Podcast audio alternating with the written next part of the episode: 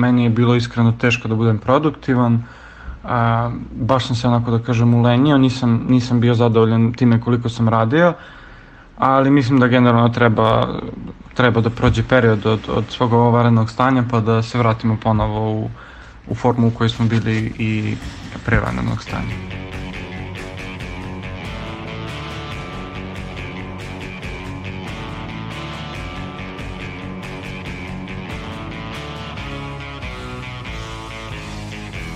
Slušate novo izdanje podcasta Reaguj, nezavisnog društva novinara Vojvodine.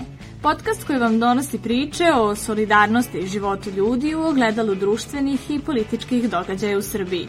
Mi smo Aleksandra Bučko, Sanja Đorđević i Iva Gajić. Studenti se polako vraćaju u domove, a ispitni rokovi uveliko su krenuli. Nakon vanrednog stanja u kome su se predavanja odvijela preko interneta, povrtak na fakultete nije isti. Mora se poštovati niz pravila i mera zaštite kako ne bi došlo do ponovnog širenja koronavirusa. U ovom podcastu razgovaramo o novim uslovima rada u visokoškolskim ustanovama i o tome kako to utiče na rezultate studenta. Smiljana Milinkov, profesorka na odseku za medijske studije na Filozofskom fakultetu u Novom Sadu, za podcast reaguje i objašnjava kako nakon vanrednog stanja izgleda ulazak na taj fakultet.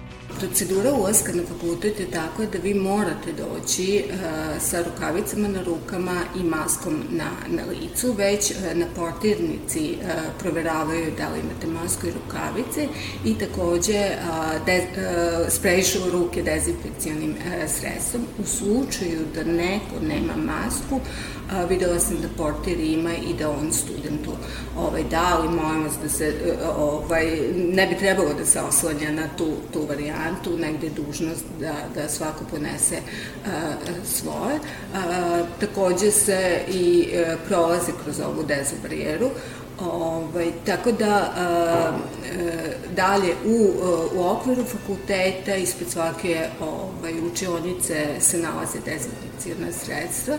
U učionici zavisi od veličine određen broj mesta koliko studenta može, može da uđe, na, na, napravljen je razmak između, između a, kupa, a, takođe je obavezno da se nose maske i rukavice tokom, tokom ispita i ono što je kada se završi jedan ispit ili nakon određenog broja studenta takođe se profesori ovaj, e, ovaj, dezinfekciju rade ovaj, stolova, klupa i e, nakon ispita a, a, a, a, spremačice takođe dezinfikuju učionicu. Dragana Bakić, studentkinja logopedije na Medicinskom fakultetu u Novom Sadu, smatra da nošenje maski i rukavica na fakultetima nije neophodno i da to stvara dodatni stres kod studenta, posebno za vreme ispitnih rokova. Pa što se tiče ispita, mislim, regularno se ovde spremam i to je jedino što mi je stres više to što moramo da nosimo dalje te maske rukavice i, na primjer, neki ispiti nam traju po sati po vremena i onda mi je to malo onako, ne znam, mislim da će biti malo teže podnošljivo da sati po vremena tako svi sedimo u tome i da pišemo neprestano, a ovako i to mi se čini kontradiktorno zato što recimo u autobusima pola ljudi nema rukavice ni maske ni ništa, dok recimo na tom mestu ipak ovaj, moramo da nosimo bez obzira na mere koje su ukinute i bez obzira na situaciju sada. Profesorka Milinkova objašnjava da jako nošenje zaštite jeste stresno i ograničavajuće, ipak ju je neophodno nositi, ali i dodaje da se mora voditi računa i o fizičkoj distanci.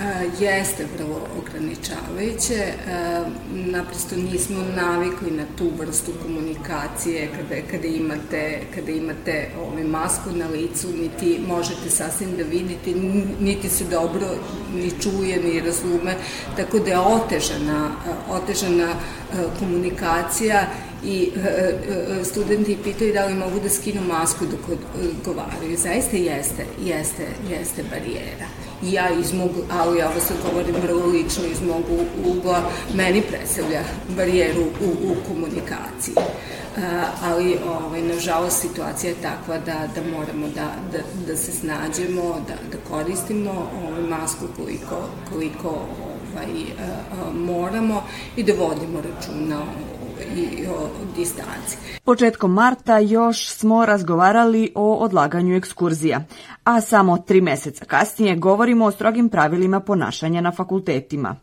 Kako su se mere zaštite menjale tokom pandemije koronavirusa? Pregled ima naš kolega Nemanja Stevanović. Manje od nedelju dana pre proglašenja vanrednog stanja izazvanom bolešću COVID-19, 10. marta, Ministarstvo prosvete, nauke i tehnološkog razvoja govorilo je o preporukama koje su upućene konferenciji Univerziteta Srbije i konferenciji akademija i visokih škola da razmotre mogućnost planiranih ekskurzija i studijskih putovanja. Samo dva dana kasnije situacija postaje ozbiljnija i ministarstvo je obavestilo oba tela da su zbog pojave virusa COVID-19 zabranjena okupljanja više od stotinu ljudi u zatvorenom prostoru. Tada su iz ministarstva napomenuli da je potrebno napraviti više manjih grupa ukoliko neka predavanja imaju više od dozvoljenog broja studenta. U istom dopisu dostavljene su zdravstvene preporuke koje fakulteti, akademije i visoke škole treba da primenjuju radi sprečavanja infekcije. Krajem aprila visokoškolske ustanove su morale u roku od jednog dana da pošalju spisak studenta, brojeve telefona i nazive operatera kako bi im se omogućio brz internet. I nastav u online okruženju je krenula. Upravo ovo je pokazalo koliko je veliki izazov nepostojanje akreditovanih mogućnosti za online ispite i nastavu. Dva dana nakon ukidanja vanrednog stanja sredinom maja, Ministarstvo prosvete, nauke i tehnološkog razvoja istaklo je da, iako je vanredno stanje ukinuto, nastava treba da ostane online i da se aktivnosti studenta na fakultete svede na minimum. Takođe, najavljeno je tada da će svi studentski domovi biti dezinfikovani i spremni za prijem određenog broja studenta. Što se ispita tiče, najavljeno je održavanje istih uz sve mere zaštite, a sredstva za zaštitu su dobili svi fakulteti, akademije i visoke škole, kao i domovi. O daljim planovima za školsku 2020-2021. godinu i dobrim i lošim praksama na koje su naišli, redakcija podcasta Reaguj i kontaktirala je ministarstvo. Ali, iako je rečeno da će se javiti nadležni, odgovore nismo dobili. Bojana Dimitrijević, profesorka psihologije na Filozofskom fakultetu u Nišu, smatra da su se promenama usled vanrednog stanja lakše prilagodili mladi kao digitalni urođenici i da je to bila prilika da vreme u kući iskoriste kako bi se pripremili za obaveze koje ih sada čekaju. Deca, mladi ljudi, studenti su tehnički potkovani više nego mi profesori. Mislim da je bilo više problema sa onima koji su predavači da se brzo prebace na takav način predavanja kao što je bio ovaj, nego njima da se na, kao poznavalcima društvenih mreža i načinima komuniciranja da se prilagode. Mislim da je to bilo vrlo jednostavno, mogu su da prate sa svojih telefona i to je bilo, čini mi se, za njih olakšavajuća okolnost. I ono što znam je da ne samo da su mogli da se uključi tehnički da prate, već mislim da su suštinski zaista oni koji su bili zainteresovani mogli da nauče puno i da ovaj period koji je bio period eh, kada smo zatvoreni u kućama, da su mnogi mogli da iskoriste i da uče i da se pripremaju za obaveze koje su im uh, očigledno sada već na tapetu, jer smo se vratili, da kažem, uslovno rečeno u normalu. Iako se očekivalo da mladi budu produktivniji i da se brže prilagode novim uslovima rada, to se nije desilo Aleksandru Životiću, studentu psihologije na Filosofskom fakultetu u Novom Sadu. On kaže da nije bio produktivan za vreme vanrednog stanja u onoj meri u kojoj bi želeo. Kako objašnjava, ipak je potrebno vremena kako bi se ponovo prilagodili i vratili studentskoj rutini. Meni je bilo iskreno teško da budem produktivan, a, baš sam se onako da kažem ulenio, nisam, nisam bio zadovoljan time koliko sam radio, ali mislim da generalno treba, treba da prođe period od, od svog ovarenog stanja pa da se vratimo ponovo u, u formu u kojoj smo bili i pre vanrednog stanja. Milan Janković, predsednik Udruženja studenta sa hendikepom, objašnjava da sa pravom možemo da kažemo da su osobe sa hendikepom bile barem duplo više ugrožene nego prosečna kategorija stanovnika. Ta ugroženost se može nastaviti i kada je u pitanju vraćanje na fakultete, jer će pojedini studenti imati problema kako sa praćenjem nastave, tako i sa funkcionisanjem pridržavajući se mera zaštite koje su propisane. hipotetički to može da bude problem ako se striktno baš pridržavaju na fakultetima i ako je baš ta jedna osoba a, preko propisane brojke osoba koja je ulozi personalnog asistenta, tako da, da to zaista može da predstavlja problem i zaista nismo dobili da je se u, u empiriji dogodila ta situacija da je nekome uskrećeno pristup personalnog asistenta zbog a, broja osoba koji je propisan za boravak u kancelariji. Sa druge strane, opet zbog svih ovih propisanih mera a, su u malo više podređenoj situaciji osobe koje su gluve ili kao što krenem sluha, jer zbog korištenja maski ne mogu da, da jednostavno dobiju informaciju, odnosno da, a, da čitaju sa usana.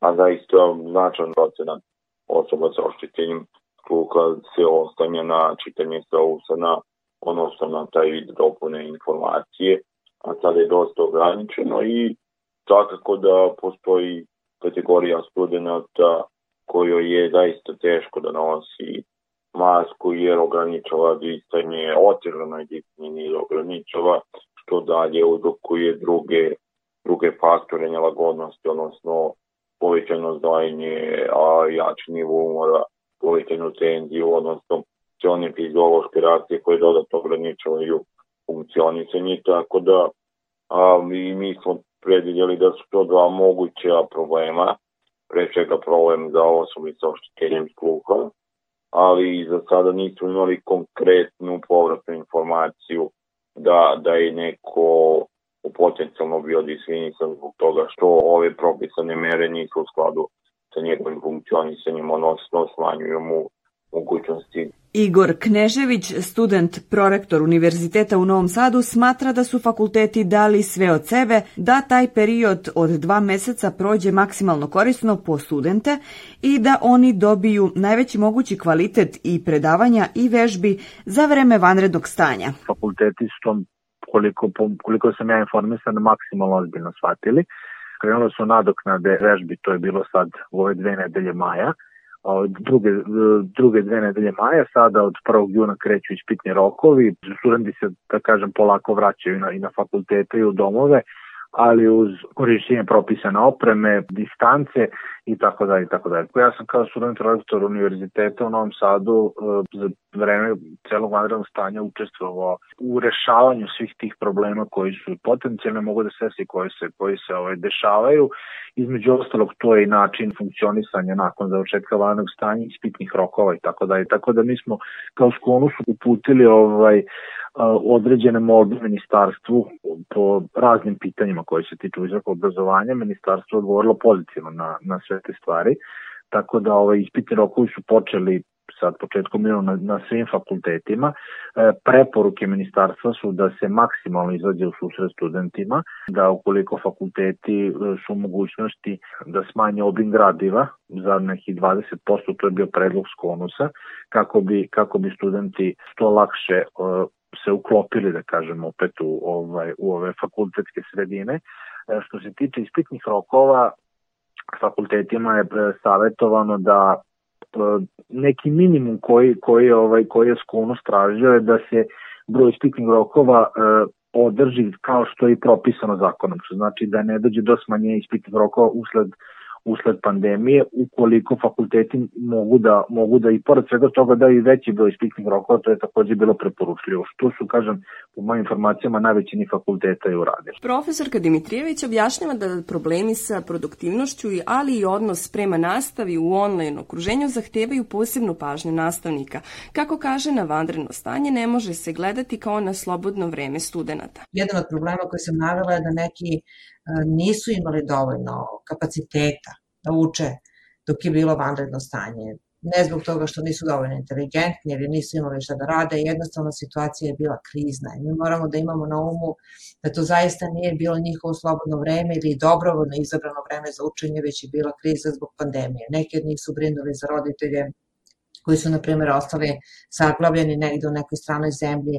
Neki su brinuli zbog toga što su imali roditelje koji su bili bolesni, bili u kući ili imaju hroničnog bolesnika i su bili neki drugi razlozi gde nisu imali privatnost, da nisu imali mogućnost da uče. Razumem mnoge te razlike i mislim da većina profesora to razume.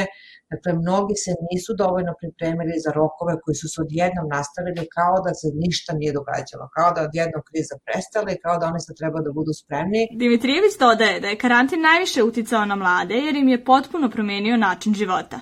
Kako objašnjava, ova promena prouzrokovala je anksioznost kod dosta studenta, ali dodaje da će se mentalne posledice vanrednog stanja videti tek kasnije. Ovo vrsta zatvorenosti koju smo imali prilike da doživimo sada prvi put svi mi, čini mi se da je najviše pogodilo mlade. Upravo zbog toga što su oni jako dinamični, e, njihov način života podrazumeva neograničeno vreme, čak e, ja verujem da većina studenta i nema neko vreme kada mora da se vrati kući ili da ima neke striktne obaveze koje, sa kojima oni sami nisu saglasni. Tako da mi se čini e, meni lično iz onoga što sam mogla da vidim i neka istraživanja koje su već sprovedena od brojnih istraživačkih kuća govore o tome da su mladi bili upravo grupa najviše pogođena e, karantinom, vanrednim stanjem, situacijom u kojoj su morali da se povinu nekim pravilima koje definitivno nisu deo njihovog života. E, kakve mentalne posledice može da izazove, čini mi se da ne možemo da kažemo ukratko. Posledice po mentalno zdravlje ovog vanrednog stanja i karantina tek ćemo videti, čini mi se, kroz vreme. Međutim, ono što unapred znam da će se pojaviti um, i nadalje trajati možda neko vreme uh, smetnje koje su slične anksioznim krizama, koje su fenomen ne vezan samo za krizu, nego su vezan za ponašanje koje um, dovodi do osjećanja neodređene opasnosti, do neizvesnosti, do stanja uh, unutrašnjeg nemira koji nije vezan za jednu konkretnu kriznu situaciju, već je vezan za to da je neko persistentno u trajanju, da je, da kažemo kolokvijalnim jezikom, nervosan. Uh, verujem da se to dešavalo kod većine mladih koji prvo izmešteni su iz svog ritma života, morali su da budu u kući sa, recimo, ukućenima sa kojima do tada nisu često bili i to je potpuno nov moment, da ste se vi sad našli u kući sa uh, roditeljima sa kojima već dugo ne provodite ni ručak, niti neko slobodno vreme zajedno i to zaista ne mogu da kažem da je neprijatno, ali svakako je neobičan moment koji se dešava svima nama, a naročito kažem za mlade koji to nisu navikli, nisu mogli da se vide, vide na običani način sa svojim prijateljima, pa čak i ako su mogli preko društvenih mreža, to nije imalo isti kvalitet. Dimitrijević objašnjava da se po nekim istraživanjima pretpostavlja da, da će čak četvrtina populacije imati pojačanu anksioznost nakon pandemija virusa COVID-19. Postoje čak i nešto što u literaturi se naziva COVID stress sindrom i um, pretpostavka, anticipacija, da će otprilike 25% populacije u kojoj su i mladi, neki od njih su i mladi, imati taj sindrom koji podrazumeva pojačanu anksioznost, nesigurnost, pretarano uh, lako doživljavanje stresa i da kažemo sniženu toleranciju na frustraciju. I to je poziv kada neko oseti tako nešto, to je znak da treba da potraži za sebe pomoć koja će biti verovatno vrlo kratkoročna, vrlo privremena, da bi se mogao ponovo osposobiti. Bogdan Janković, student žurnalistike na Filozofskom fakultetu u Novom Sadu, vratio se krajem maja u dom studenta. Kako kaže, ne plaši se virusa, a ponovno useljavanje u dom mu nije teško palo. Što se tiče vraćanja u dom, nije mi bilo nešto naročito stresnije od bilo kog od ovih prethodnih useljenja O, trenutno mi nije stresno i učim, učim u sobi, ne koristim ove zajedničke prostorije, mada koliko sam primetio, mislim da niko ne poštove propise da se nosi maske i to. A kad je reč o ovim ispitima i rokovima koji su nam uveli, dosta mi znači što je uveden taj julski rok, Ali se plašiš to kontakta sa velikim brojem ljudi na ispitima? Ne, Ili ispita ne, ne plašim se. Ne plašim se kontakta sa velikim brojem ljudi na, na ispitu. Marko Apostolović, takođe student novinarstva na Filozofskom fakultetu u Novom Sadu, detaljnije za podcast Regu i opisao svoj povratak u studentski dom. Moji utisci su bili podeljeni. Prvo, jako sam bio zadovoljan što su sobe zapravo e, čišćenje više puta, što se videlo jer nije bilo puno prašine na podu.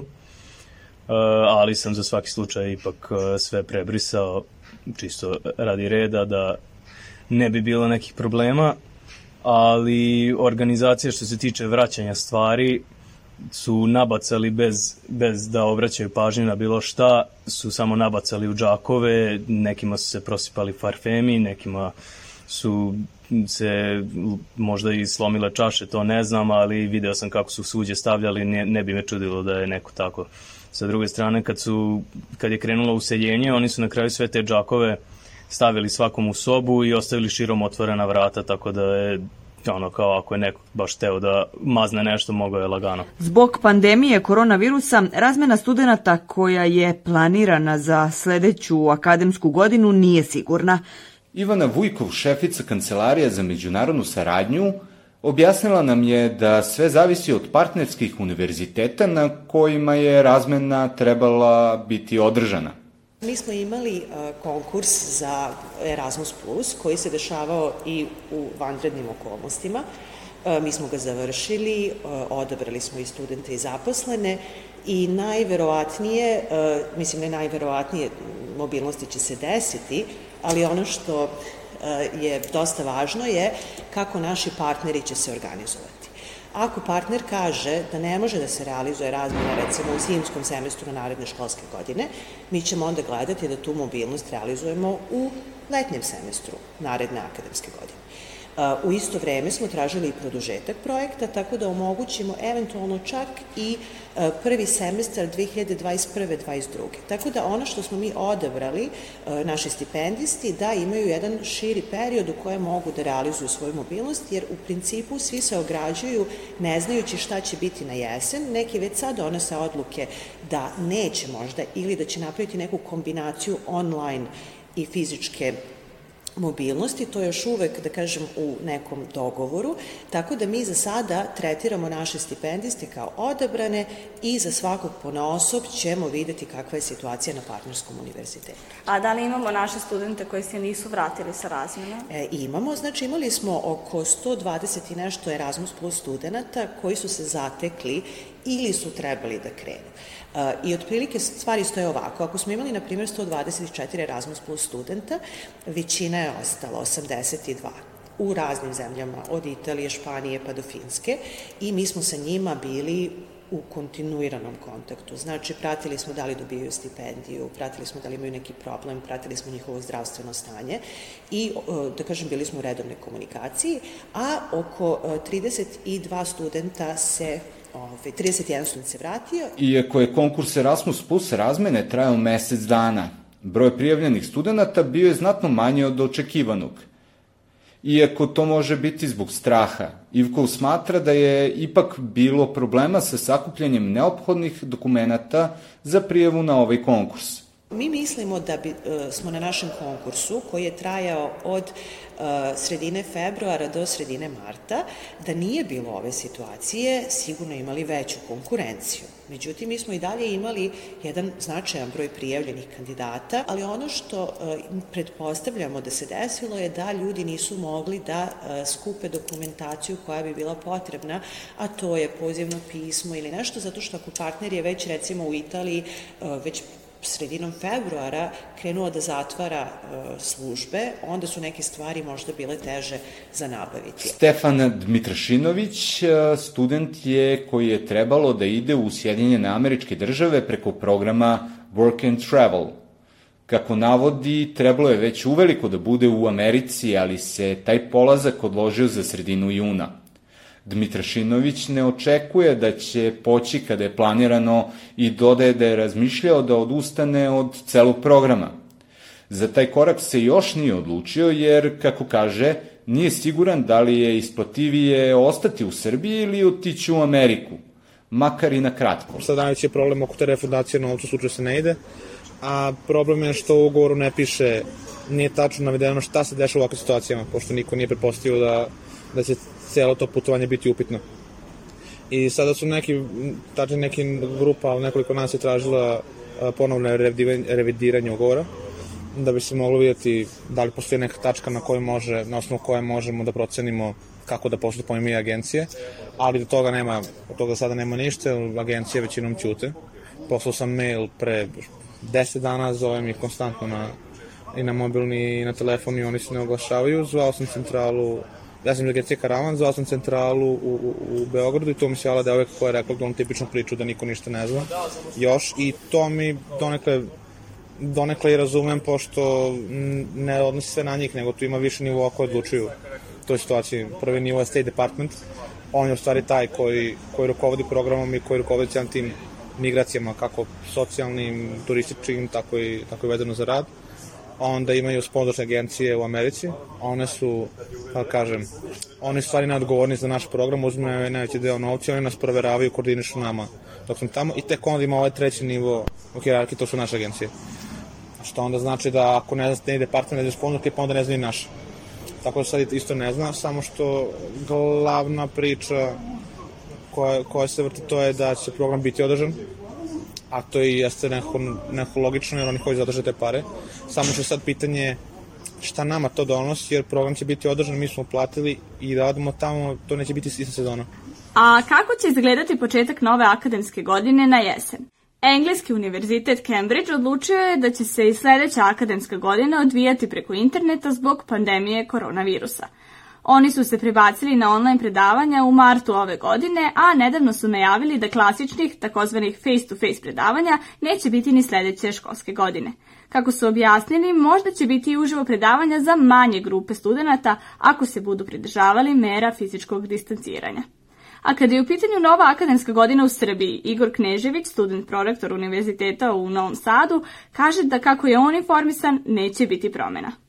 Tema je da li će naredna školska godina početi 1. oktobra ili će biti neki produžetak, zato što nekim fakultetima će možda bi trebati malo više vremena da nadoknade neke stvari i da održe e, nivo ispitnih rokova koji je predviđen, tako da to se, to se i dalje još ne zna informacijama. Dok čekamo zvanično objašnjenje kako će univerziteti u Srbiji raditi do sledeće akademske godine, poslušajte naša ranija izdanja podcast serijala. A mi odjavljujemo i ovo izdanje podcasta Nezavisnog društva novinara Vojvodine, u kom smo govorili o povratku studenta u domove i na fakultete, ali i o problemima sa kojima su se studenti susretali tokom vanrednog stanja.